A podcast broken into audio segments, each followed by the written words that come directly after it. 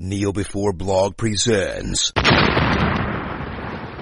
Kneel Before Pod. Hi, I'm Sarah Aviva, and you may have seen me on episodes and TV shows such as Lucifer, iZombie, Supernatural, Unreal, Ice, Aftermath, dot, dot, dot. You can see it all on IMDb, and you are listening to Kneel Before Pod.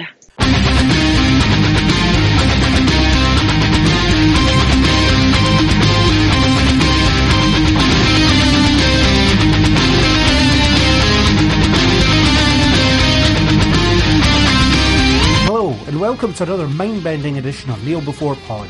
I'm your host, Craig McKenzie, or am I? And this discussion is all about the opening episode of Legion's second season. Back for another dose of weirdness. For some reason, they've decided to return for the second season. We have Chris Hello. and Aaron. Dance number, people. Dance number. You can't see it, listeners, but we're dancing right now. We've been practicing. It's taken us months and months since the end of the last season, but we've got this routine nailed. We have. And you can't see it, but it's, It's, spectacular. Yeah. Um, insert tap dancing sound effect. I don't know. No tap dancing sound effect. Uh, but before we begin, uh, Chris, what are you doing next weekend? I don't know, Craig. Do you know, I'm in Edinburgh, but I'm looking for something to do. And by the next weekend, I, of course, mean the 14th and 15th of April 2018. Thank God for that, because I was worried you were talking about another weekend. Well, that weekend is unlike any other because it is the weekend that Edinburgh Comic Con happens in Edinburgh. What happens? Edinburgh Comic Con. Edinburgh Comic Con. What happens there? It's a Comic Con where it has guests, a panel hosted by this guy and Nick, who is on the podcast sometimes. Uh, guests include uh, Dominic Keating, who played Malcolm Reed in Enterprise, and a whole Wow. host of other people. A whole host of other people. Those are my favourite kinds of people. There are panels, Lego, comics, people in cosplay, comics. Did you say in cosplay? I said cosplay. How can I get tickets and find out more? You can get tickets by following the link that I've put in the show notes that I've forgotten to memorize. Uh, tickets are selling fast, and it is getting close to the end date. By the time you listen to this podcast, whenever you listen to it, it may be gone. But if you're in Edinburgh or have the facility to travel to Edinburgh, come on down to the Edinburgh Conference Centre and you'll find Edinburgh Comic Con. There'll be a lot of people, lots of fun, lots of nerdiness, all under one roof. That sounds great. It sounds great. And we suck at advertising. I, I can can't say, I think, you don't have the I, web address. I think I lost a little of my life there.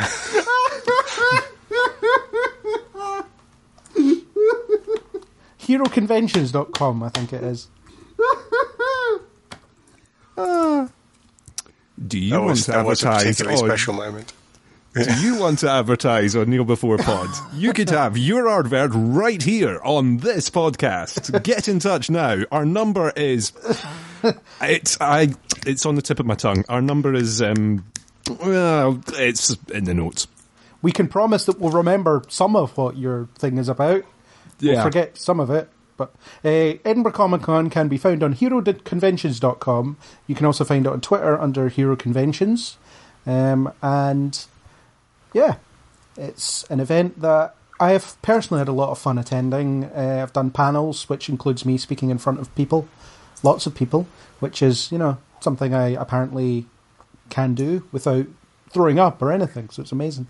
Uh, there will be a special screening of Deadpool as well, introduced by the guy that plays Colossus, whose name I'm blanking on. Uh, but, um, and of course, the whole People are event. totally going to want to come. Yeah, well.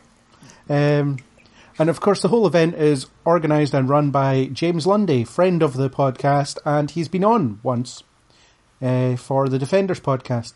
He was supposed to be on Black Lightning, and there is indeed some audio of him trying to be on Black Lightning, but he his his computer failed, and we weren't able to have him on in that episode, unfortunately. Yeah, for legal purposes, we're not allowed to show any footage of him on Black Lightning. exactly. Anyway, now that that advert's out of the way, Oh, was that all the advert? yeah, that well, That was all of it. Okay, that was okay. all of it. That was all of it. Yeah. Uh, well, if we have more sponsors, we'll have more practice. Just saying, guys. The more Yeah, practice, I- the better. I'm just too busy building my website on Squarespace to do any of these adverts.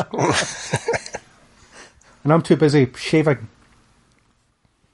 what a subscription shaving service. That's the best shaving. way I hear. Yeah, apparently.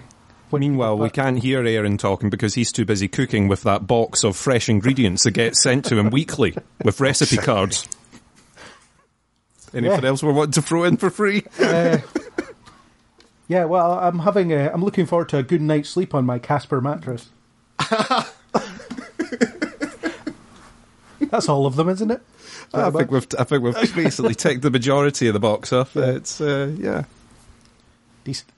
Okay, so last year was it? Yeah, it was last year. Uh, or was it earlier than last year? At some point in the past, we did eight podcasts on the first season of Legion, for one for each episode. It was quite an endeavour, but we managed it once a week, not with all hands each time, but still, uh, there were eight eight recordings.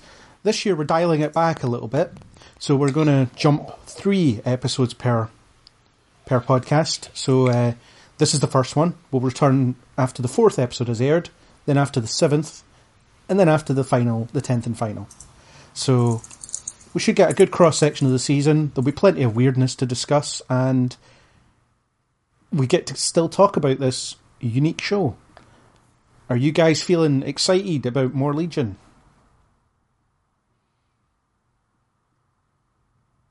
Are you guys getting excited about more Legion? Yeah, definitely. Um, do you know, it is one of these weird shows, and within the first five minutes of watching this new episode, I was like, oh yeah, that's how weird this program is. I forgot about that.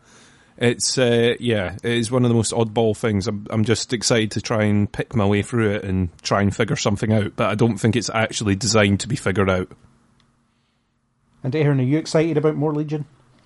This, is actually one of the only shows I'm actually excited about. There's there's so much TV that we talk about and, and, and watch, but I'm just I'm not feeling it anymore. There's so many superhero shows, and they come on, and they've got a journey to go on, and they have to learn this, and they have to learn their powers. It's like, oh, I, I mean, Black Lightning's good, but you know, I'm not excited about it. But Legion is is something else. I don't know what the right word for it is, but I'm happy that something else does describe it.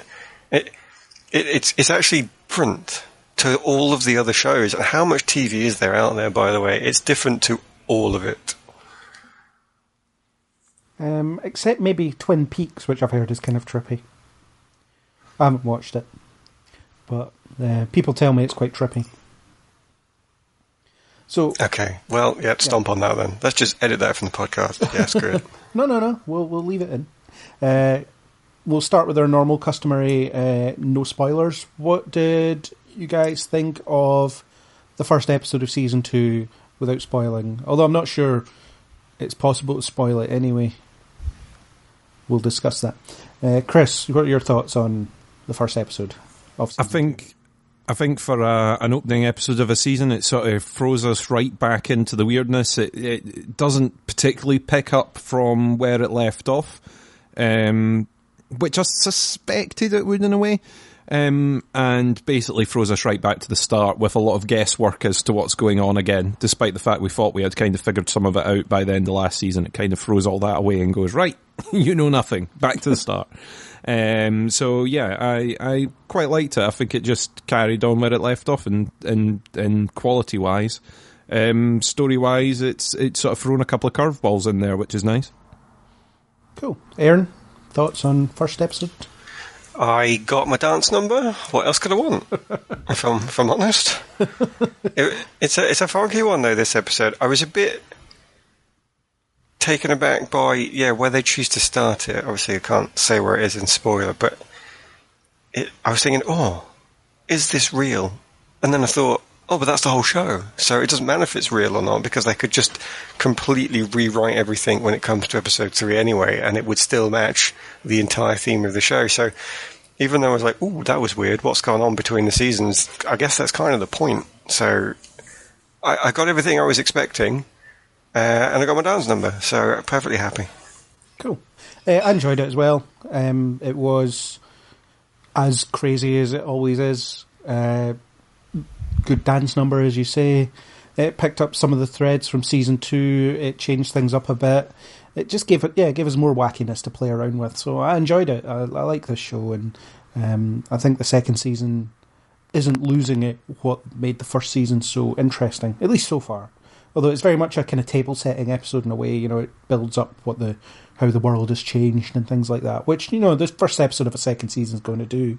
And then, as you said, might not be real anyway. Could all be nonsense. Could all be one big acid trip, and it would fit. So we're ready to dive into the the spoilers section of the brain or the the astral plane, the the spoiler plane. Yeah, let's go for that. Cool. Aaron, you okay with the spoiler plane? Aye. Is a spoiler plane like the Batmobile? No, as an astral Okay. plane. oh, all right, fair enough. It's not an actual vehicle. So it- Oh, I thought the spoiler plane would be sort of our new utility van. You know, no, no. sort of hear the team arrive on the spoiler plane. No, okay. we used to have a fair enough. spoiler dog, but he died. in a tra- in a tragic quad biking accident. Tragic one, yeah. Uh, so we pick up apparently. I'm going to use this word a lot, probably. Apparently, a year in the future from the uh, from the end of the first season. Although David remembers it as being like five minutes ago when he was um, captured by that Pokeball and dragged away. For some reason, an entire year passed, and he doesn't find that out until Syd tells him that. Or did it? Or did it? Yeah, that's a good question. That's um, I don't know. Ah. So, do you know, the, the, the thing that's mostly bothering me about the first episode, and not in a good or bad way, but I'm just like, I, I need to know is, is it, what's, you know, how much of this is actually going to be seen to be true? Because when it opened, my first thought was hypnosis, the bad guys have got him, using the forms of his friends to try and interrogate him. They want his info, but, you know, that's that plot line Yeah. and maybe that would be an old overused plot line so they wouldn't use it because it would just be a repeat of the past It's also what they did last season. and um, and I've sort of talked myself out of that from the perspective of two characters who weren't David met and had a discussion at least two or three times throughout it which makes me think it surely you couldn't see that if it was entirely his creation unless I suppose he was looking down on it like some sort of god. But um, I don't really get how they joined Division Three. How did that happen? Although they're deliberately not answering that question, I think. Yes. Well, there- there was there was only a very short sort of line saying that uh, Syd and Melody convinced the you know convinced the leaders that they were no longer a threat, but that seemed to like gloss it over entirely, didn't it? yeah. For now, I want yeah. more from that, and I trust the show to. I mean, that's the thing I used to say constantly throughout Legion season one. I trust this show to give me good answers. It did all the way through the first series, so I'm not worried about it. That's what I'm going to say. I'm not not positive or negative. It's got me a mystery to look into, but but I want to hear more of that. I, I also like the PowerPoint presentation that explains why Division Three is called Division Three, and it's Yes. because there was a Division One and a Division Two, who they, they all have different purposes. One of them is research, another one's I forget what. Strategy. strategy, yeah, and Division Three are like action, I guess. Yeah, pointy stick.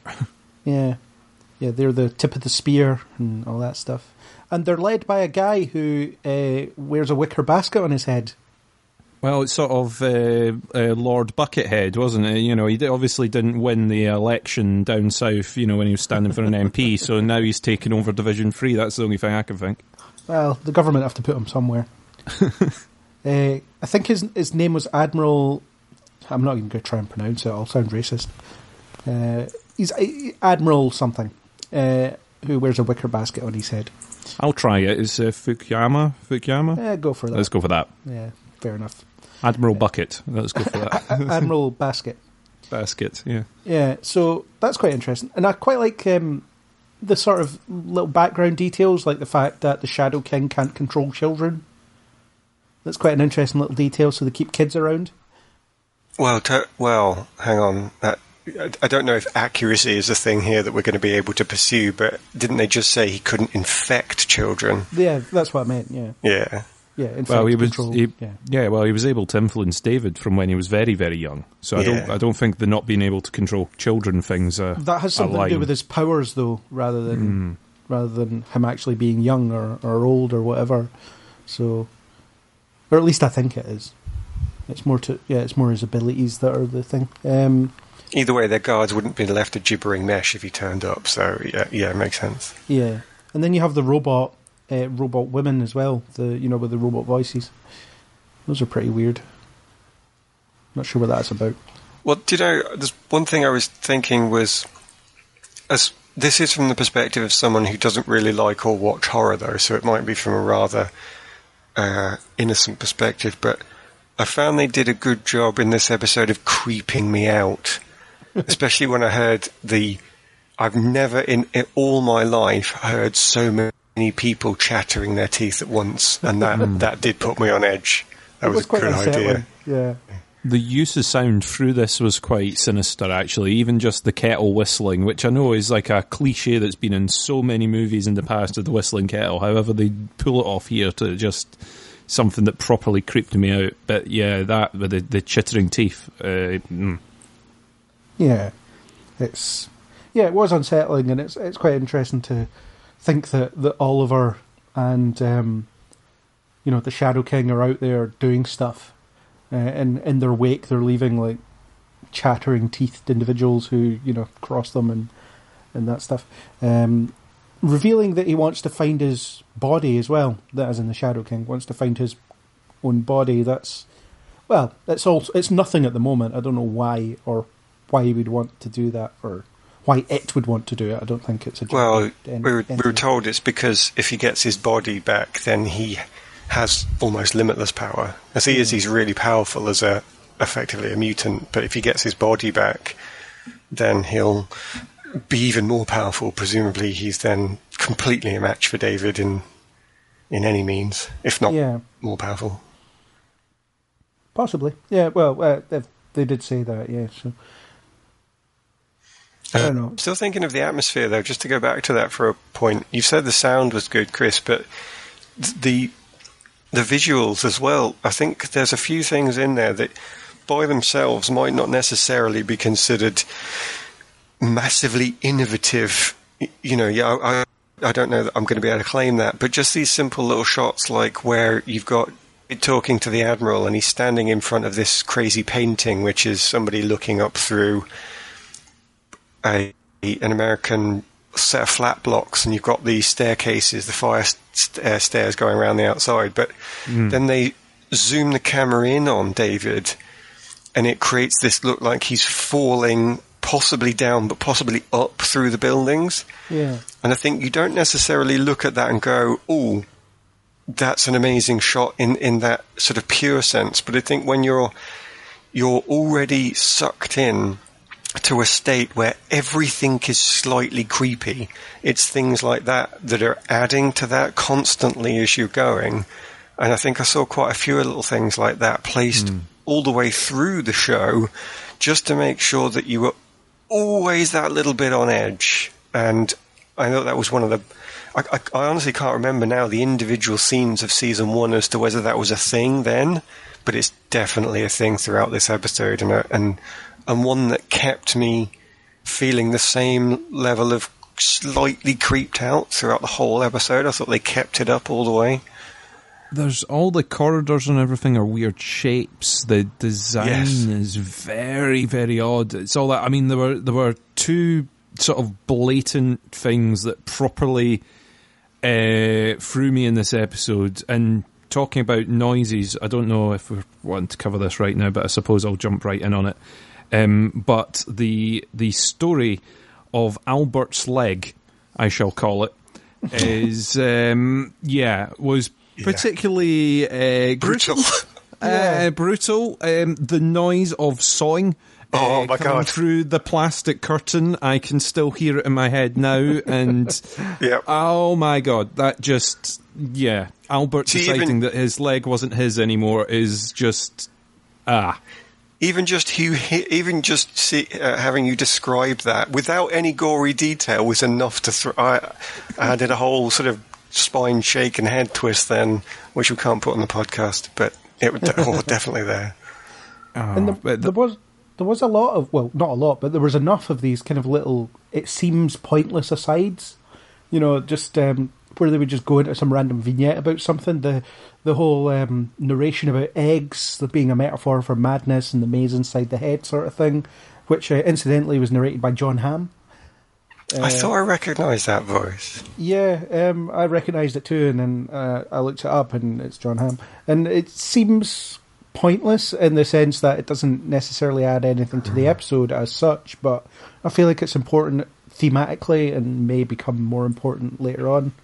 Well, I think that's the thing, isn't it? It's the statement. It doesn't add anything to the episode. It, it probably want to clarify that to say it doesn't necessarily add anything directly to the foreground plot, but Yeah. it definitely adds to the episode because it kept you in that that frame of feeling. And Legion has always been a piece that you can feel as much as uh, follow the the ins and outs of the plot with with an intelligence. It's also got that clear emotional side to it, which which is another thing I think that I enjoy about it. Just because it's another level to enjoy it on, which some of the other shows that, that we're watching at the moment they're not trying to do that. That's not their thing, but Yeah. it, it it's a it's a welcome addition.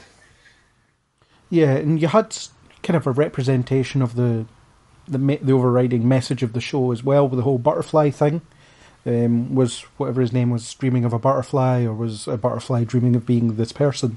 And that's Yeah. like the the whole notion of identity. Do we really know ourselves? And the show is all about that because David has no idea what's real and what isn't. You know, Yes. all the time. He's just he, he appears in a random situation, and people tell him, "Yep, this is what's happening. We need you to do this," and then he does it, and then he winds up in some other layer of reality. So, who knows? You know, he doesn't know. We don't know. It's almost like David is the audience because we just have no idea uh, what's going on, and neither does he. He is a massively unreliable narrator, which I think is what makes this interesting from other shows where you you see it from your protagonist's perspective, but they're always in the right, if you know what I mean. It's very rare that you see it where they're in the in the wrong or being misled in a way, but with this it's like everything that you see you question on screen, every Yeah. sort of instruction that he's getting from someone else, you're like, is that them? Is that not them? Is this the way the voices in the head again? You know, you're imagining this is him getting a lot better at controlling his powers and being able to sort of uh, read people's minds, but at the same time, is he hearing the right thing? Is he getting sort of little whispers from elsewhere? I mean, it it just it does seem, uh, you know, that he's he's still a bit under the influence and a bit uh, confused. There's also a layer of mystery to David himself when he claims to not uh, not remember the last year. There's a suggestion that people don't believe him for a kickoff, and there's also little hints here and there that he does remember more than he's saying. I mean, he does talk about remembering being in a, on a roof garden or something like that, uh, in little flashes here and there. But I wonder if there is more to his um, his year jump than than we know about, and and that he's letting on. And it wouldn't be outside the show for you know David to be compartmentalizing his own memories because he's done that before. But I wonder if we are getting the full story, at least Oh, from I- his point of view. Oh, I think we're definitely not. Yeah, I think there's definitely going to be bits revealed, but it is that unreliable narration thing where, as we are getting stuff revealed to us, is that a true reveal? Is it a fake reveal? Is it a, you know, it's, I, it's whatever they want to paint it to be really at the time because that's all you've got to go from is the evidence that you've seen, and then Yeah. it starts to become who who you believe. yeah, and whether we'll get definitive answers by the end of the season, who knows? But one thing I do know is that I do want to work for Division Three after seeing their canteen. I, I was going to add that to my list of things that creeped me out. The little floating boat canteen. What the hell is that? Does it does does does anyone sort of live normally in this particular universe, or is that just the norm? That's in this particular place. The norm is that you would have a weird sushi boat canteen. It's a good question. Aaron, what did you think of the boat canteen? I think it's worth remarking. Actually, it was one when I first saw it was one of the things that made me think, and that proves this isn't real. But it totally doesn't. It No. it does seem to be that yeah, they just have their own version of a sushi counter, and they use boats on water instead of some modern conveyor belt, which yeah, in their world seems to make perfect sense. So why not? Yeah. I thought it was cool. I'd quite like to have my food delivered to me on the back of a boat.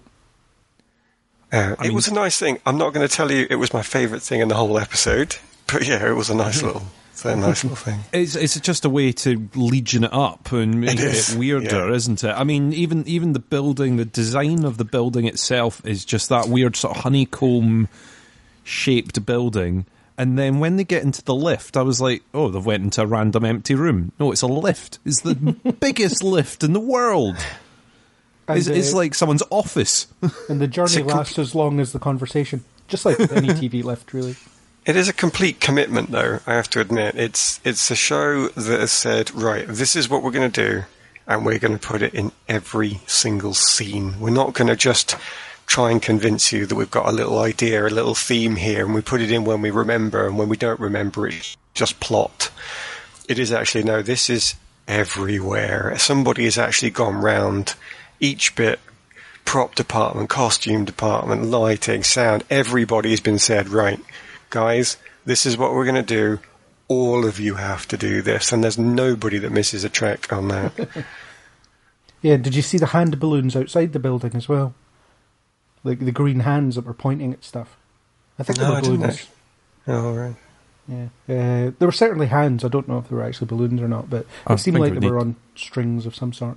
I would need to rewatch to have a look at that. I, I spot, missed that one as I was looking at everything. Uh, there's so much stuff, just so much stuff. It's just because I happened to pause it at that point because um, I, I can't remember why I happened to pause it at that point, but I did.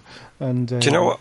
I'd be curious about with this though. So I was thinking it's every department that's been asked to do this. I, I wonder with these things sometimes how much of it is somebody's, and I hate this word, but I can't think of a better one at the moment. How much of it is someone's vision, and they say you have to make this real, and how much of it is everybody been told, yeah, this is your remit. You just go and do it, and like everybody's improvising because there's little bits that that make me wonder. I didn't see the balloons, but there was odd little bits that I did see, like in in the in the dance battle.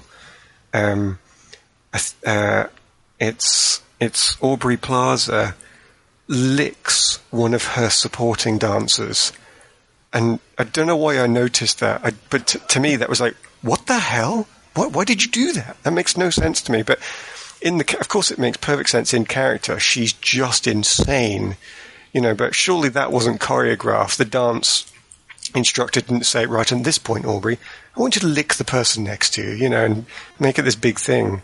So does, does is that an indication that people were just like, right, everybody, just go and improvise all of this?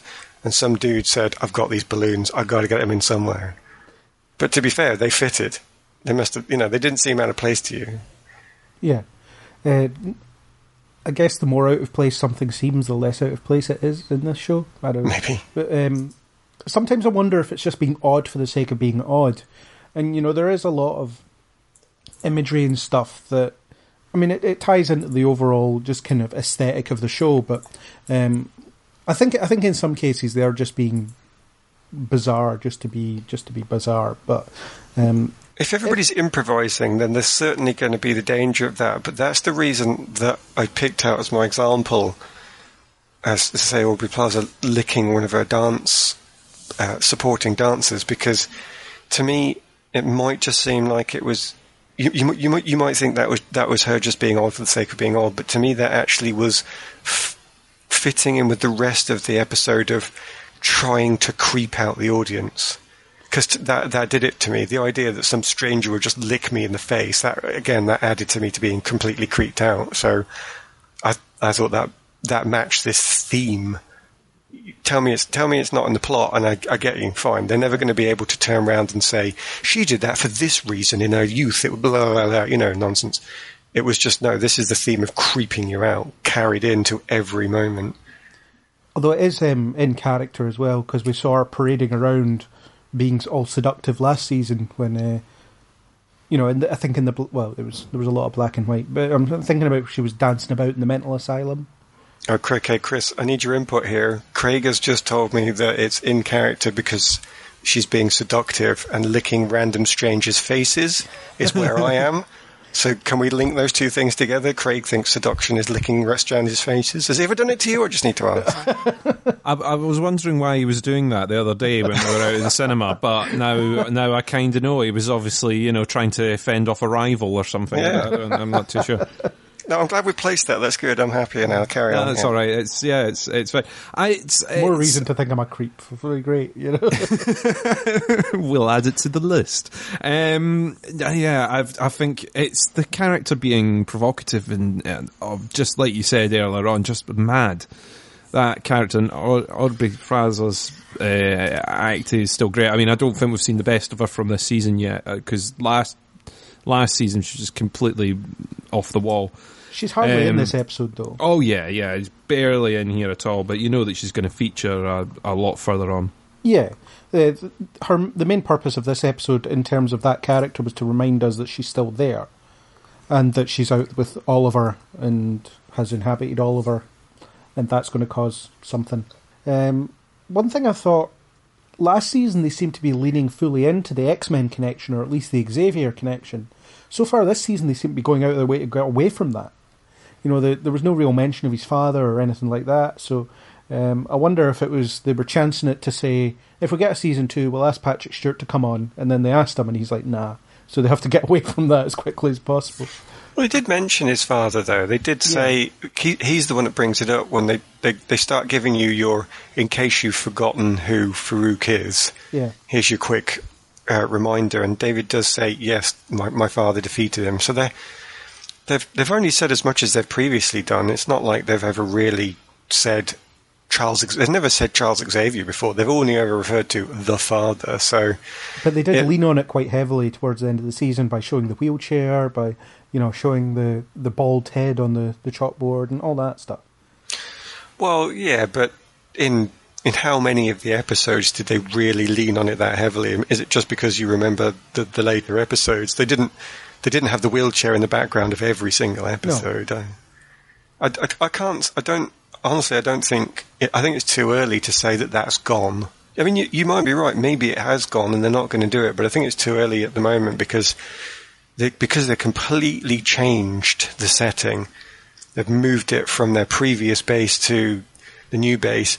They've changed the bad guy from be- the original bad guy, and now the and now the allies. You know, they've completely rebuilt everything, and it would take time to go through that and to give us all the stuff that makes it Legion. It, I think it's probably just a bit too early to say whether they are or are, are not going to use um, a side point as you know as, as the Yeah. X Men.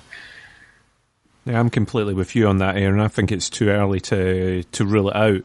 And I mean, they have hinted that it was him that hid the body in the first place. So you've still got the potential of a tie-in. Whether it'll be Patrick Stewart or not, I've got no idea. However, the the fact that there's still the chance that there'll be a connection there or a hunt or a clue at least on the way to the body um, that might might hint or might confirm. You know, I know it's almost confirmed pretty much from all the hints that they've dropped, but you know, you just got to wait and see. I think. Yeah, uh, and I liked catching up with the other characters as well. Um, they they all seem well placed in, in Division Three. You know, they found good places for them. They put Kerry in, ta- in tactical. Uh, Cary's on like the research side of things. Uh, Syd and Melanie, they're doing strategy. I think it is. Yeah. Yeah. So it just um, e everyone seems in a good place. I think Melanie's just doing whatever the hell was coming out of that elephant's nose. well, I there's don't, that. I, don't- I don't, I don't know if she's doing a lot of strategy. But that well, that's kind of her place, though. But yeah, yeah, she is vaping a lot. vaping elephant vapor. Yeah. Elephant vapor, elephant. Yeah. Yeah. And I like the um, I like the Cerebro scene. I mean, it's the best thing I can use because it is uh, something that enhances his mental abilities, and the description of um, what was inside it was really funny as well. You know, with strawberry extract and stuff. The you know the the, the solution he had to immerse himself in. It was just the uh, the quickly delivered line. I'm going to find them from inside a daiquiri that made me properly chuckle. It's like there wasn't there wasn't tons of ridiculous humor in this uh, in this show, but that line was just delivered so quickly and uh, over. It was just yeah. And it's Made me what you have to be unobstructed by like fabrics or something like that. And he's Yeah. thinking, I have to be naked, and it's just cutting through that. yeah, it was funny, and that's where we get the dance number. It's like a memory, or it's supposed to be a memory that he's remembering. I think. Yeah, it must be. Yeah. For what? For some reason, at some point in the last year, he met up with the Shadow King to dance. Well, um, I don't think Legion has ever been literal, and uh, you know, ever. I, presumably, it's going to be at some point. He met up with with Farouk, and they had a fight. You know, a, a presumably a full-on battle involving uh, collateral damage humans. You know, who were just in the wrong place at the wrong time and they would have had the power of the, both of them have the mental power to to use the people in the fight. So you might be that they do in a later episode. The two of them were mentally controlling random dancers in a club and getting them to go at their enemy. You know, it, it could actually be that you've got this really beautiful artsy number that then turns into this horror show as these teenagers start laying into each other and that's that's how David prefers to remember it. He prefers to remember it as this choreographed dance off where nobody really gets hurt and at the end it's a bit of a standoff and they walk away without any trouble and then you come into episode four and it's just people just twatting each other with glasses you know shattering bottles and there's punch into the face. You know it could end up being this this horrible shock moment that we're going to see. So I, I have to I have to assume it's going to be that. Um, but but either but that, and that would be great. I'm, I'm I totally want it to be something like that. I think that would be a really good thing. But David then say maybe misremembering it Yeah. to the extent that then he's so emotionally involved still, though, that presumably his emotions push that power out into the room and drag Carrie into the dance as well. You know, I could believe that. That's it's it's just a he can't control his powers, so his memories are making you dance to it too. and that that also would seem to make perfect sense within the in, within the world of Legion. Yeah, I, th- I think they can almost get away with doing anything because it is just so so surreal and messed up. Uh, and I noticed they did this similar. Th- I mean, we talked about imagery earlier, but they did a similar thing that they did in season one by, you know, everything is so like looks so deliberate, but there's also a kind of basic quality to it. You know, every most of the rooms are one or two defined colors, and you know, there's there's a simplicity to the locations which uh, I don't know that it tells us anything, but I just think it's interestingly distinctive. I'm not sure I know what you mean actually. Simplicity to the locations. Give me. so they'll, they'll be in a you know whenever he's in a room, it tends to be you know a a big white room or a big red room or whatever color they decide. Maybe there's like spatterings of extra color roundabouts. Oh, this is his imagination. You mean his Yeah, his although- created? Yeah. Yeah, it seems to it seems to kind of feed into the real world sometimes as well, or what we think is the real world. Well, I think they do. I think they do that on purpose with their design, in that Yeah, you can usually tell when he's in his memory because if you've got that more idealized room, and then when he's out in the real world, I mean, the, the only for strange reasons, the only thing room I can think of is the room Melanie was was sucking the elephant, for want of a better phrase. Um, that that had a lot of stuff in this it. podcast. I don't know. You can't put you can't put that on. That's a bad one. You'll never get it past past anything. But it, it, that that room had a lot of stuff in it, didn't it? It had her stuff in it. It had decorations in it. They, I thought they'd done a, a. I thought they'd specifically. I mean, what what else can I think of? The the science rooms that Cary's in. it has all of his gear out, and there's there's machines everywhere. I, I'm sure there are. kind of dingy, yeah. So they, they they give you a a room full of equipment or full of material, full of decoration when you're in the real world. But when you go into David's head, it's it's purposefully romantic. It's purposely simplified. The things that are there are the bed that he wants to use. Enough said. and then there's there's flowers on the wall and a nice picture because it's the romantic image of a of a of a room. you can normally tell, or at least you're led to believe that you know when he's in and out of his his sort of dream state that they share together.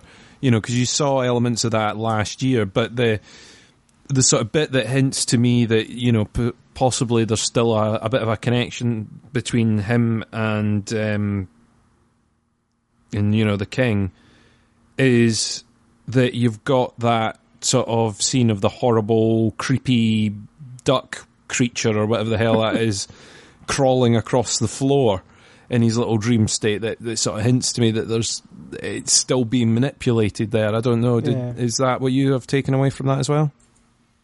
Isn't that that so that little thing? I don't know what to call it. The yeah, the little black ooze Lol. creature.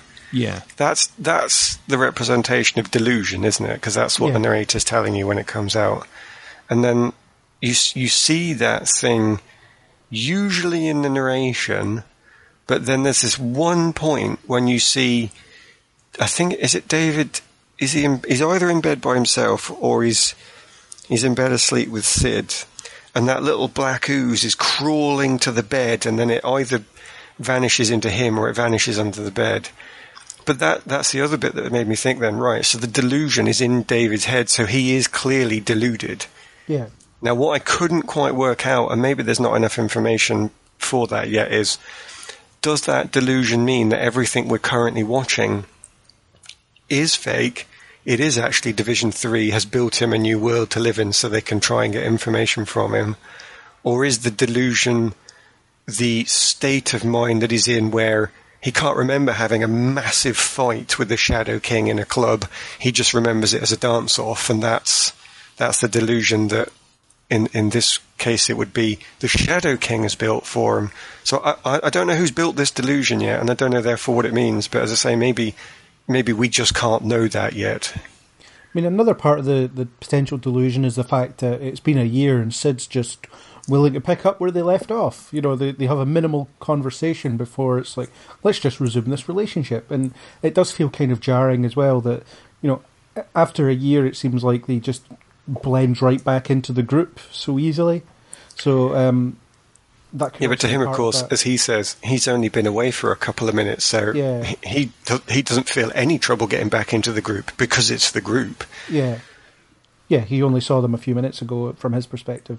But from their perspective, um, it's been much longer than that. And Syd does seem a little bit too accepting of the, of the fact that he's back without, you know, without really getting answers to her questions as well. So again, I don't know. It's the delusion could be that. Uh, Well, yeah, exactly. There's there is no guarantee that she is the real Syd yet, so No. that that could be purposeful. Uh, And she can possess cats now, or she can switch bodies with cats. uh, well, that that's something that. Well, I was about to say makes sense, but I don't know if that's the right phrase or not. But you know, if you're someone who is developing your powers, you're going to do it in some way, Yeah. and maybe it's a good idea not to experiment on your fellow humans. You know, maybe you do practice on on other life forms first. That you know, I um I could see that. That's a, that's that's a thing. Yeah, I just thought it was quite funny uh, in itself that you know I've been inside a cat. um, see what else she'll become over the course of the the series. Maybe she'll become that elephant. I have no way to respond to that. You have to move on. Yeah, so this episode gives us some information. It kind of, I think, um, the fact that the show's been off the air for so long hurts it in a bit because I was partially struggling to remember what had went on last season. Um, maybe I should have rewatched it before this came on, but I've not had time. But sometimes it doesn't do a good enough job of reminding you of the important beats from last season. So the I mean, I remembered that, that Oliver and the Shadow King had buggered off into the sunset themselves, but there was just other little things that I'd forgotten about. Mo- mostly when it came to the, the the internal character relationships and things like that. So, whereas I totally get your point, and I, I do understand that, I, I'm going to completely disagree because the one thing that I have always liked Legion for throughout the first episode was the first season was this lack of a need to use exposition. There was some, you know, they did put some in. Even in even in this episode here, he makes sure to let you know that it was his father that Yeah. that defeated Farouk, but they don't actually really do big long essays. And and honestly, the less of that, the better for me. In something that's supposed to be a mystery, in something that is as much theme as it is uh, plotting for full brain thought plotting. I I, I, I, don't want to have wasted time given over to these explanations, even these reminders. Do you know what? If if I want those reminders, I got Wikipedia, I've got IMDb. I could, as you say, heaven forbid, go and rewatch the first. You know, there's so many ways of doing it. I, I don't want them to lose any time, and to me, it was always a bit more of an intelligent show that way. It didn't say throughout the episode, "Oh, and you need to remember this, and you need to do. And in other shows, that's appropriate. In a show like Supernatural, you, you know, you don't mind it. You get the reminder. You need what you know. You're in for a bit of fun, and you just want to have your bit of fun in your episodes. They are purposely standalone episodes, and and you enjoy them for that. But with Legion, it's a piece. It's an ensemble piece. All of the episodes you take together as as a unit, and you could almost watch it as one big long film. And I think season two, I, I want to see the same thing with that. I want to have this this big long piece that doesn't lose time. If there's anything in it that I don't get, well, that's kind of the point. I'll work it out. And I, I loved that for season one. I got to chuck out theories. They're all wrong. I didn't get anything right, but I had so much fun trying to think about what was going on. You know, that was that was the enjoyment to me. I, I, I, I don't want signposts. I think that I honestly think they'd be in the way. To to indulge you on uh, one of your theories, uh, one that got expanded a little bit in this episode was you had another Alice in Wonderland reference. You had a little Alice in Wonderland poem. Oh, did what, how did I miss that? What? Bring it back to me. There was there was uh, the talk of uh, take one bean and you'll shrink, take another bean and you'll Ah. grow ten feet tall, and all that. All an Alice in Wonderland reference, and I know that you were collecting your Alice in Wonderland I was. references the last time round. Thank you. Was- I'd actually forgotten that. Well, see, there's Craig's point. Then I'd forgotten that I was collecting Alice in Wonderland references, so I'm going to start up again now. Thank you. That's good. no, it's all right. I mean, I, I'm I'm kind of with you. You both in one way. I'd I'd forgotten uh, little character developments from the the first season. However, I think because of the way this picks up, with him just missing a massive chunk of time, it doesn't pick up directly from where it left off. So it kind of leaves you going, uh, "Oh right, well, it doesn't really matter how it finished because this is where we are now anyway." Yeah. um, you know, p- part of me had even forgot. Oh yeah, he did disappear in that weird orb at the end because it was just like literally the last few seconds that he gets Yeah. whis- whisked away in this orb, and I was like, oh, oh yeah, that's how that finished. Okay. And and I, and I suppose then it, you know when we see him, he arrives in his sort of test tube, and he doesn't remember where he where he was. Yeah. We don't even know where they collected him really. So it's um, yeah, uh, I I, I kind of get where you're both coming from in that respect, and I, I think there's elements that have been forgotten. And they'll do little reminders, but the thing is, with this film, this film, with this TV show having a sort of unreliable narrator and unreliable truths, it's very difficult for them to go a previously on because I suppose that would be like establishing already known facts, and we don't really know any facts at the beginning of any of the episodes or even at the ends. You know, Yeah. I'm also I'm wondering the Shadow King as a villain facilitates all this craziness, you know, in some way, uh, because his his function is to get inside people's heads and play around with it. So you know he makes David essentially unable to trust his his own mind, which since he's the, the vehicle for the audience to look into this world, that's fine. I wonder if and when they defeat the Shadow King, what does the show become then? I mean, if there is a season three, you know, what do they have to ditch some of this unreliableness, or do they do they keep it? You know, and um, or, and how do they keep it? Or is it maybe it's just the Shadow King has destroyed David's brain so much that you know Um, that it's just permanently in a state of what the hell's going on. I mean, I think one of the ways that they they could do it is the exact same way that they've done here. I mean, obviously it's a bit doubled over here, but they're doing the sort of time jump and going, "Well, where have you been?" Oh, I don't really know, and then leaving you guessing. Uh, you know, we wondered how they were going to depower him in this because I think our discussion at the end was, well, if he's got full control of his powers now, then he's going to be unstoppable. However, in this, you go, well, he's still not quite in control, and we don't know if what he's seeing is real or his interactions are real or how other people have been influenced. I mean, what's brought all all of them together? As far as we're aware, they're not meant to be together, and it's been a bit of brainwashing, mind treatment, and you know, it's just taken longer to work on him than everyone else. You know, who knows? Yeah, and they mention how powerful he is in this episode as well. Mm. Uh, it's directly mentioned that he's, you know, immensely powerful.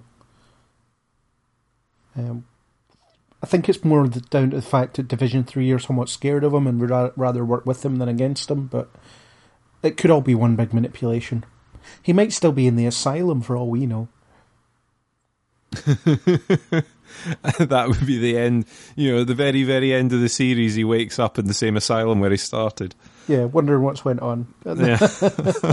Don't, please, no. Uh, Aaron, do you have any thoughts on kind of what the show does when it doesn't have the Shadow King? Because it does rely heavily on that. Trying to predict the future of something that is by its very nature chaos. I Yeah. no, I don't. I don't know. what- I don't honestly know what they can possibly do after this. But Yeah, to me, it's not really a big deal. If they give me three seasons with him facing the Shadow King and then they defeat him at the end, fine. And then, and you know, they call it and they don't do a season four or something like that. Um, that's fine for me. I don't need things to go on forever. I could enjoy it. Uh, Yeah. It would be, it would actually be a show that I would watch multiple times through. Um, which is not going to be possible with something like Supernatural. Honestly, I, I bought that stuff and I'm thinking, am I ever going to watch this through all the way from the beginning again? I kind of thought I would, but I don't know if that's possible now. maybe I won't if it survive it. ends, you'll just spend several months of your life just I know. immersing yourself in in the wonder that is Supernatural.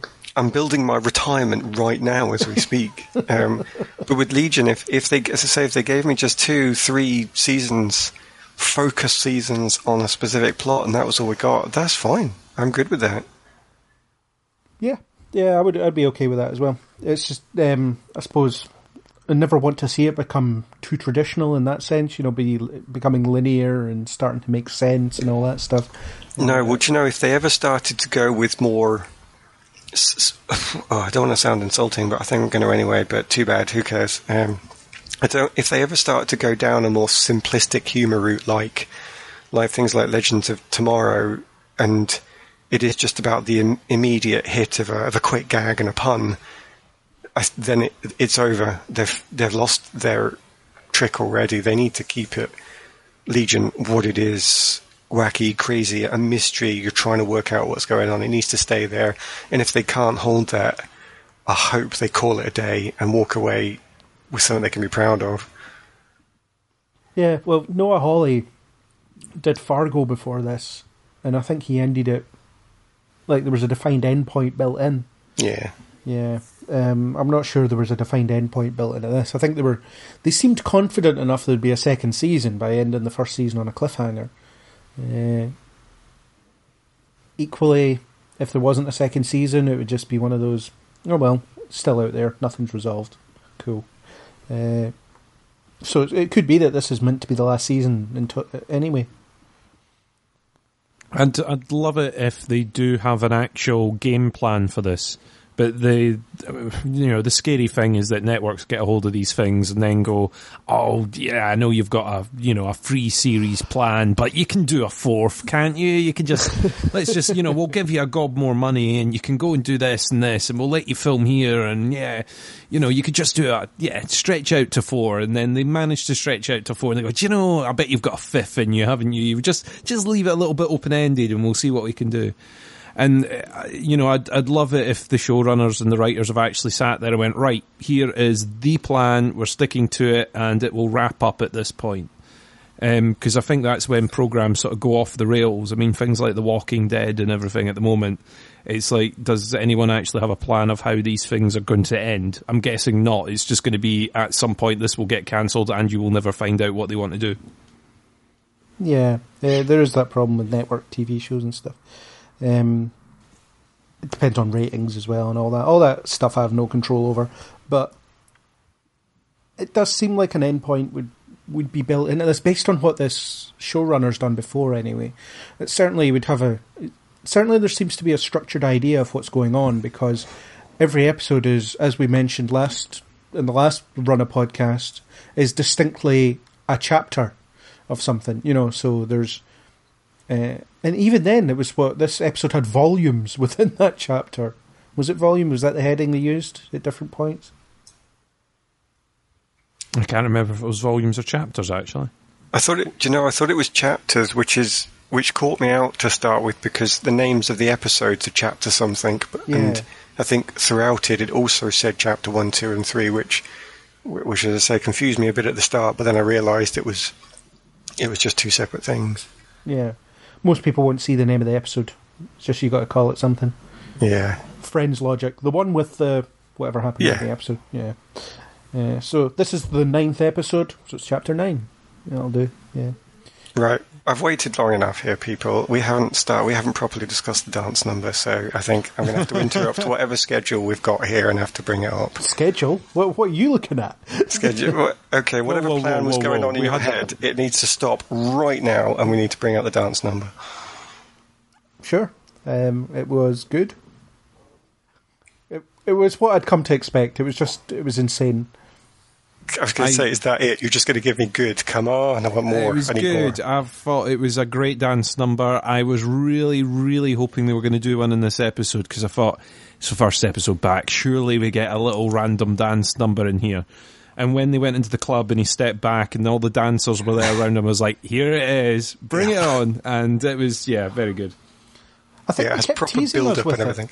They kept teasing us with it throughout the episode because they kept alluding to the club. You know, Yes. you kept seeing the club in some way or another, and then it was like, "Oh, is it going to be no? Going to be no? Nope. No, no, nope. No. Yay!" Yeah, but that's just this. That's just the brilliance of it. You know the dance number has to be there. You've possibly seen the trailer, or you might have avoided it. But if you've seen the trailer, you know the dance number that's coming is in the club, and they're like, "Oh, is it at the club? Oh, no, it isn't. Oh, here's the club again. Oh, no, it isn't." And you know it's coming, and then they hit you with it, and it's nicely delivered. Yeah, I liked that Jemaine Clement was involved as well. Oh, it was, that was, know, uh, it was slightly, slightly caught me out actually when I was watching. I was thinking, oh, they're going to do, all of them are going to do a dance number.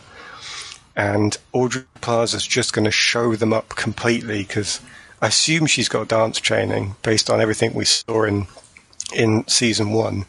And I thought, are the other two really going to be able to, to, to dance with her and, and hold the line? And to be fair to them, they didn't they never do anything as dramatic as she's done before but to be fair to them i thought that both of the other dancers did pretty good jobs with uh, fair play to i've forgotten the name of the guy already is it jemaine clement? Yeah, um is it I, I think he is he's not old he's not old by any means but he's a little bit older than the others. I think he's my age and I know that I couldn't stand up anything close to somebody like Aubrey Plaza when I was trying to, if I was trying to do it, and and they do.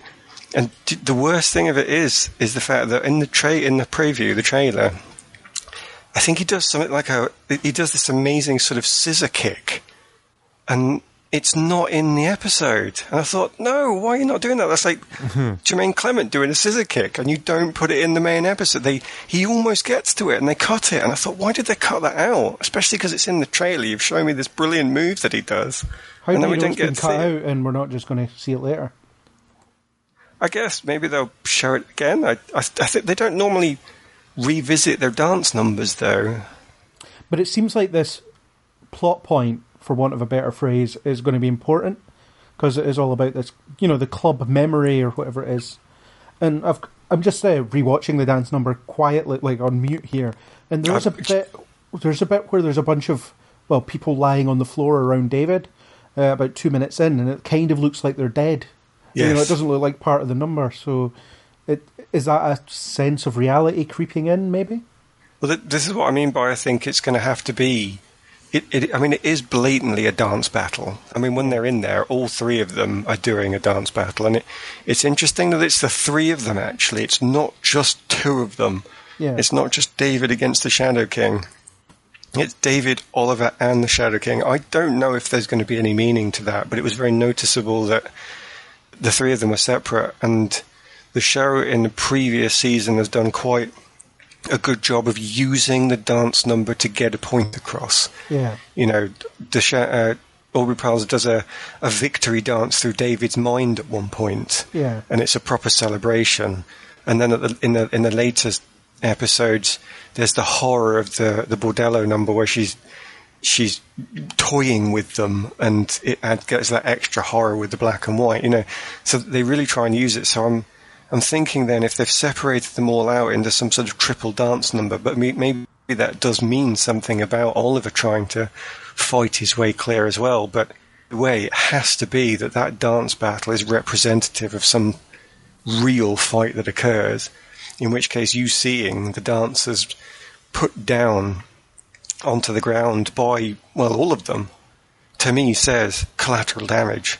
All of them are doing something that damages, hurts the people around them that are just caught up in this. Yeah, could be. Uh, the coordination is off the scale here as well. It's ridiculous. It's just, uh, yeah, everyone is super coordinated, and it looks like it's the actors actually doing it because you see a lot of their faces and Yes. yeah, yeah. Well, that's what I mean by I think they actually managed to hold their own. All three of them did a good dance number. It, it, it I, I don't. Maybe when, for all I know, they've all got dance training, and actually they could all do it. But I, I, I don't know any enough about either any of them to say that's true. But Yeah. whether they do or do not, it was a proper dance number. It was a proper choreography. It wasn't just people dancing around you on stage like some rubbishy pop star. They were all involved. They all interacted with their their supporting dancers in a way that you could believe then if it does turn out to be a real battle, the movements will have a corresponding of meaning in the real scene. And, and as I say, that therefore that's that's proper choreography. That's meaningful. That's powerful. It has a purpose. Was anyone else reminded by of Deadpool with David's T-shirt? It's kind of the, the color scheme is very Deadpool with the you know the the black and red, although it's two triangles. But like, I don't know. I, I kind of thought it might have been some kind of Deadpool reference, albeit a really it- subtle one. It's a cool looking T-shirt. I've got to give you that. It wasn't. yeah, I mean, color scheme maybe towards the Deadpool thing, but I, I just thought it was quite a cool looking T-shirt. like to if be you honest. turned his liked it. face into two triangles. Deadpool's out soon. Could be a very subtle reference. Very, very subtle. But yeah, I, I, I thought it was a cool T-shirt. I'll give him that. Uh, um, uh, on the dance number note, yeah, I I don't know what dance training they've got, but I thought, yeah, very, very Clearly, done. a lot. Yeah, yeah. Well, let, let's go with tons of rehearsal time and uh, probably did it well at drama school and stuff. Let's well, go Flight of, I mean, Jemaine Clement, he was Flight of the Conchords. They did a bit of dancing about, didn't they? Let's go with yes. Uh, Let's I'm go sure, yes. I'm sure Aubrey Plaza has got like stage Oh, yeah. experience, which includes dancing and stuff. And Dan Stevens, who knows? Yeah, well, he did Beauty and the Beast. That was Yeah. dancing on stilts. So He had, you know, he had to he had to dance in Beauty and the Beast. Yeah, and people were So- underwhelmed. I'm just checking out um, Bill Irwin, who plays Cary as well, because I've just remembered that it's not just the three of them, because the man, the the power of David transfers back over into, for want of a better description, the real world, and Cary's Yeah. caught up in it. He does a pretty good few steps as well. And I was, I'm just running down his Wikipedia to see if he's done a few things. I think says he's been on. He says he's been on Broadway, so actually maybe they maybe he said if you're going to do a dance number, I I can do a, a few little steps in here. And they said, oh, brilliant. If you're doing Am dance am I the number, I want in. yeah. Am I, am I the only one that's not rewatching the dance number? Is that? Is that... Yes, that's true. I, during this podcast, I've actually rewatched the dance number about five times. I've rewatched it once. Oh, Aubrey Plaza's taking on new challenges, uh, which dancing is apparently outside her comfort zones. So they were, Really? but that was that was last year though, so it's maybe Oh, in her comfort zone, and you know. Even even then, the dance number she did last year, that was outside of comfort zone. Good grief. Plaza worked with choreographers Vanessa Young and Janine Gorgiev, who worked on previous Legion sequences to get the scene just right. She had ideas of her own concerning how the scene would work, but had little prior dancing experience. Good grief. She could only recall a scene from Mike and Dave Need Wedding Dates. I think everyone will agree that that is a modern classic. I I've never don't seen even know what that is, so I'm going to agree. Yes. It's uh, these two. Uh, it's these two guys. I think one of them is Zac Efron, and they need dates to a wedding, so they pick these two. The let's just say unorthodox women who are going to possibly show them up. And Aubrey Plaza is one of them. Um, well, in, in that case, fair play to her. If she learned it just for this and she got to that level, stunning. Yes. Yeah. Will we see more dancing this season? I certainly hope so. Yeah, that has to be a yes. I'm not going to be satisfied at the end of this if we don't get two or three dance numbers. Not every episode, because then you're starting to milk it, but No, no. you know, here and there. Keep us keep us in dance numbers. It's the only superhero show where we get dance numbers, so Yeah, it's one of the reasons I came and stayed. well, before watching the first one you had no idea there would be a dance number, didn't you? Um, I, I'm sure the opening Bollywood number was on the trailers for season one. Oh, okay. Uh, I don't remember the trailers for season one. I just No, I'm remember you seemed quite yeah. surprised by it in the uh, when we first talked about it way, way, way back. Oh yeah, I was surprised to see it in a in one in a supers show. You know, to me, this is not even a super show in that sense. They've taken the medium and sorry, they've taken the genre and done something else with it. It, as I say right at the start, this is one of the reasons why I'm actually excited by this show because they have managed to do something completely different. It, it's like we were saying on the the Last Jedi podcast that Chris and I did recently.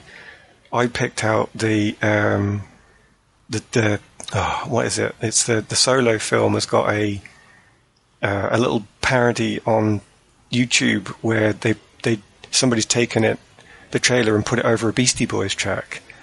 And I know this isn't going to be the real film and it's not going to happen, but it's like somebody's had an idea, somebody's taken the genre and actually bent it into something new. And I would totally have watched that. I would totally watch that version of Solo if it came out. Legion to me is actually doing that. Taken supers, which, how many super shows are there now? I mean, 5 DC, 4 Marvel, at least. Oh, there, well, no, actually, there's more than 5 Marvel. There's 8 Marvel. And there, are there any independents as well? There's, there's hundreds of them, and they're all they're all quite similar. I know they're different. One's dark, one's light. This one's about kids. This one's for grown-ups. and This one's adolescents. But they're all pretty much the same. People get powers, they use them. People get people have moral dilemmas, but they resolve them. People keep secrets from their family. It causes problems, and then they go back. You know, it's not. There's nothing new there anymore. And then slap you in the face, kick you with a scissor kicks dance move. Uh, Legion comes in and gives you something totally different. Breath of fresh air. More the dance numbers, the better. I- I've always thought the X Men as a concept have uh, has been um, is very conducive to doing different things because you have so many different characters from different backgrounds who can do so many different things that you can do you know anything. And up until Legion, all we'd really seen in the the visual spectrum of X Men stuff was the films where you know they're blockbusters. They're all blockbusters. Um, was Deadpool before this Legion? Even then, that's you know it's an action adventure blockbuster, um, and and so that like Legion is really testing the waters of you know what you can do with um, with mutants and with the concept of of worlds that are full of these bizarre comic booky organizations and things like that. Uh, on the other side of the spectrum, you had the Gifted, which was a much more traditional X Men type show, but even then, it kind of opened it up a bit, opened the concept up, and and took the time to explore stuff that you just wouldn't be able to do in a film. Uh, and there's a sense of a bit of um, a bit of courage in the in, in the films at the moment, although I'm saying that knowing that this has been kind of undercut. The the New Mutants film, which is an asylum based horror film, Oh yeah. uh, but it's been pushed back to 2019. They're adding characters to it. They're changing plot elements, so they could be taking whatever the original interesting concept is and getting rid of it and replacing it with something far more derivative. Because when have you ever heard about massive reshoots making a film better? You know, Justice League. Yeah, I'm sure that improved the experience. Um, maybe it did. We'll never know. But I think at the end of the day, um, it's good that some people are willing to take a chance on, on that. And I mean, I don't know what Legion's budget is. I imagine it's notable. You know, it, it, it probably has a fairly decent budget, although there is a kind of a I want to say student film quality to it in the sense that a lot of the locations look pretty slapped together with simplistic elements. You know, they're using a lot of camera trickery to get things to work. It's you know, it's not a big special effects fest. I mean, the pedigree of actors you've got in it, they've got to command a decent salary because Aubrey Plaza's been about a bit. Jemaine Clement, he's got to be worth a few quid, and so on. Uh, Dan Stevens has been kicking about. You know, he won't be massively cheap.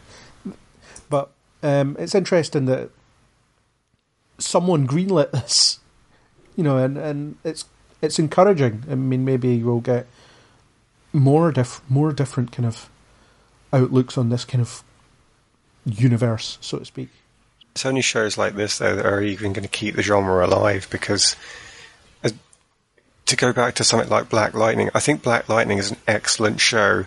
It's also managed to find its place in our current culture and societal problems. So it's it's it's hit a time and place certainly very well, but still, if you come out of that setting and look at what they're doing with the plot, it's still superhero takes on supervillain whilst dealing with moral and or family issues. So it's it's not really pushed the envelope. Gifted, you've you've brought up. You know, it's they they do actually go into the depths of again a bit of what would happen if this really occurred in society. How would people really deal with this? What would it really look like? But again, it's a bunch of kids get powers and go on funky adventures fighting the adults. So ni- neither of them, as good as they may or may not be, they've never really pushed anything. And if we see more and more and more of these shows, more spin-offs, at some point people are going to go, I've seen this. Whereas with Legion, I challenge anybody to say, I've totally seen this before.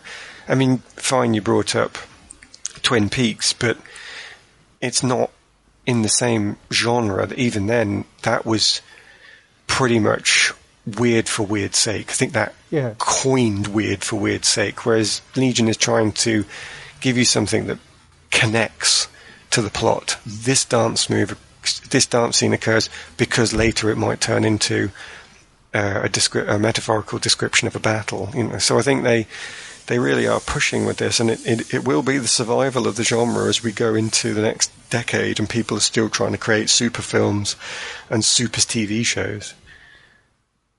I do Yeah, think it's a show that inspires chat and debate because of its weirdness and the fact that it's a bit off the wall at times.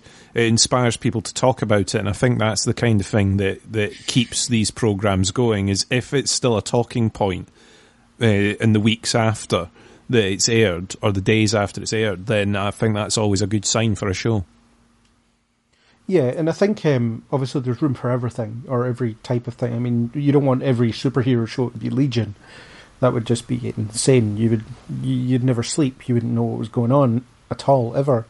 Um, and I think with the, with the other ones, it's not so much what they're doing; it's kind of how they're doing it. The the reason, you know, the, the reason I like these shows is because I, I, I engage with the characters.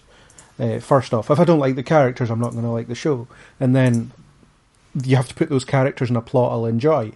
So therefore, Black Lightning's killing it on that front at the moment. They've, they've got a bunch of characters that I like. They're putting them in situations that I really enjoy, and um, it's all coming together nicely. The Flash, by contrast, it's characters I, well, we'll say I like them. I used to like them, uh, and they put them in situations that I can't be arsed watching, and it just bores me to tears at the moment. So, like, it's, you know, it's doing things with your simple concept, I suppose, or your you're easy to latch onto concept. And uh, yeah, I don't think Legion will ever touch audiences on a kind of cultural um, cultural level because it isn't trying to make points about race riots in the US or or you know Trump's pres- presidency or anything like that. It's it's trying to be something a lot more abstract. And I suppose there's then people can take their own meaning from it. It's because it's not trying to tell you this is what I mean. I don't know. Maybe that's going down the wrong track, but maybe not. No one has any follow up to that point. So I don't think there's much else we can mine from this episode. I mean, I can't I can't think of anything else that we haven't really discussed or haven't touched on. Um, predicting what's going to go on the rest of the season seems pointless. We do have a bit of an objective. We have the the idea that the Shadow King wants to find his body. David doesn't want him to find his body, although there's some external force that speaks to him through um, charades, essentially. Time travel? Question mark? Question mark? But it's the weird charades, isn't it? Like the um, drawing stuff, and you I- have to guess what it is. It was I- good when I she like- just wrote in the air because you were thinking, "Yes, thank you. You've got a stick. You can write. You don't have to use shapes here." Yeah.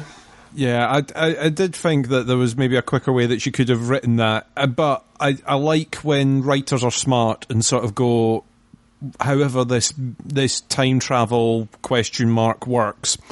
Although could that be Um, symbolic of David's understanding? Like maybe he's latching onto something he already knows. Potentially, So, the the thing is when it's when it's um, misshapen, you know, drawings. That's him trying to piece it together, and then when it finally it was written, "Help him" or whatever it is. Is it "Help him" at the the final messages? yeah, I think Yeah. that's the Yeah, um, that's him understanding what this is all about. So again, it could be his mind clearing as as the time goes on. Easily. It's all interpretive, so there's there's no reason to think that that should be taken straight either. And that that goes back that goes back to my point about this show isn't really trying to tell you what it means. It's trying to it, it's encouraging you to take your own meaning from it. So it's a you know it's a different strategy of storytelling. Yeah. It's a valid strategy because it's um you know it, it's one of those shows that you can't you can't just thumb through Facebook while you're watching it or whatever. You know you have to be really paying attention. And even though you know even I was paying attention, I had to rewind it a couple of times as well because certain scenes were like what, and um, I was still kind of lost when I did that. Well, you know, a, the, the other thing that mm, it, this this conversation now makes me think is it it makes me want to revise a statement that I've made in a couple of previous podcasts where I've said I need a bit of purpose, and I think that I probably need to qualify that a bit actually because the Black Black Lightning gives me purpose. I do want my my science fiction and my super shows to have some value to it. And I was thinking that what I absolutely had to have was some commentary, some playback on society. But I realised that watching Legion, I don't. I, I do just need it to have its own purpose in some degree. And so with with Black Lightning, it's a cultural purpose. It is commenting on society. But with Legion, there is a purpose to it. It's a we're going to present you with a mystery, and through ten episodes or eight episodes, I'm not sure how many it's going to be. It's 10 ten, for actually. yeah. Yeah, through 10 episodes, you're going to get the chance to work out what it is, have a few guesses, and then by the end of it, we'll give you something like they did with season one. So it's, it does have a meaning. It does have a purpose. It just points out that that purpose can be pure entertainment. And I totally get that. And I guess there are other shows that do that, but they don't entertain me. But this, this one has, so I can, I am going to have to. I am to have to change what I say I need from a show to include something like this. As you say, it's a different art form, but nonetheless, giving you something you can latch on to, and as Chris says, wrap your brain round. Yeah.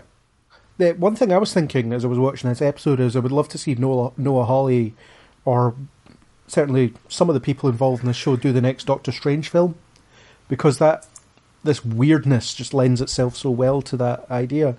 Uh, and I was reading that they're potentially going to use Nightmare, which is a Marvel villain, uh, you know, who infects dreams and stuff like that, hence the name, in the next Doctor Strange film. Don't you think that this kind of aesthetic would fit that perfectly?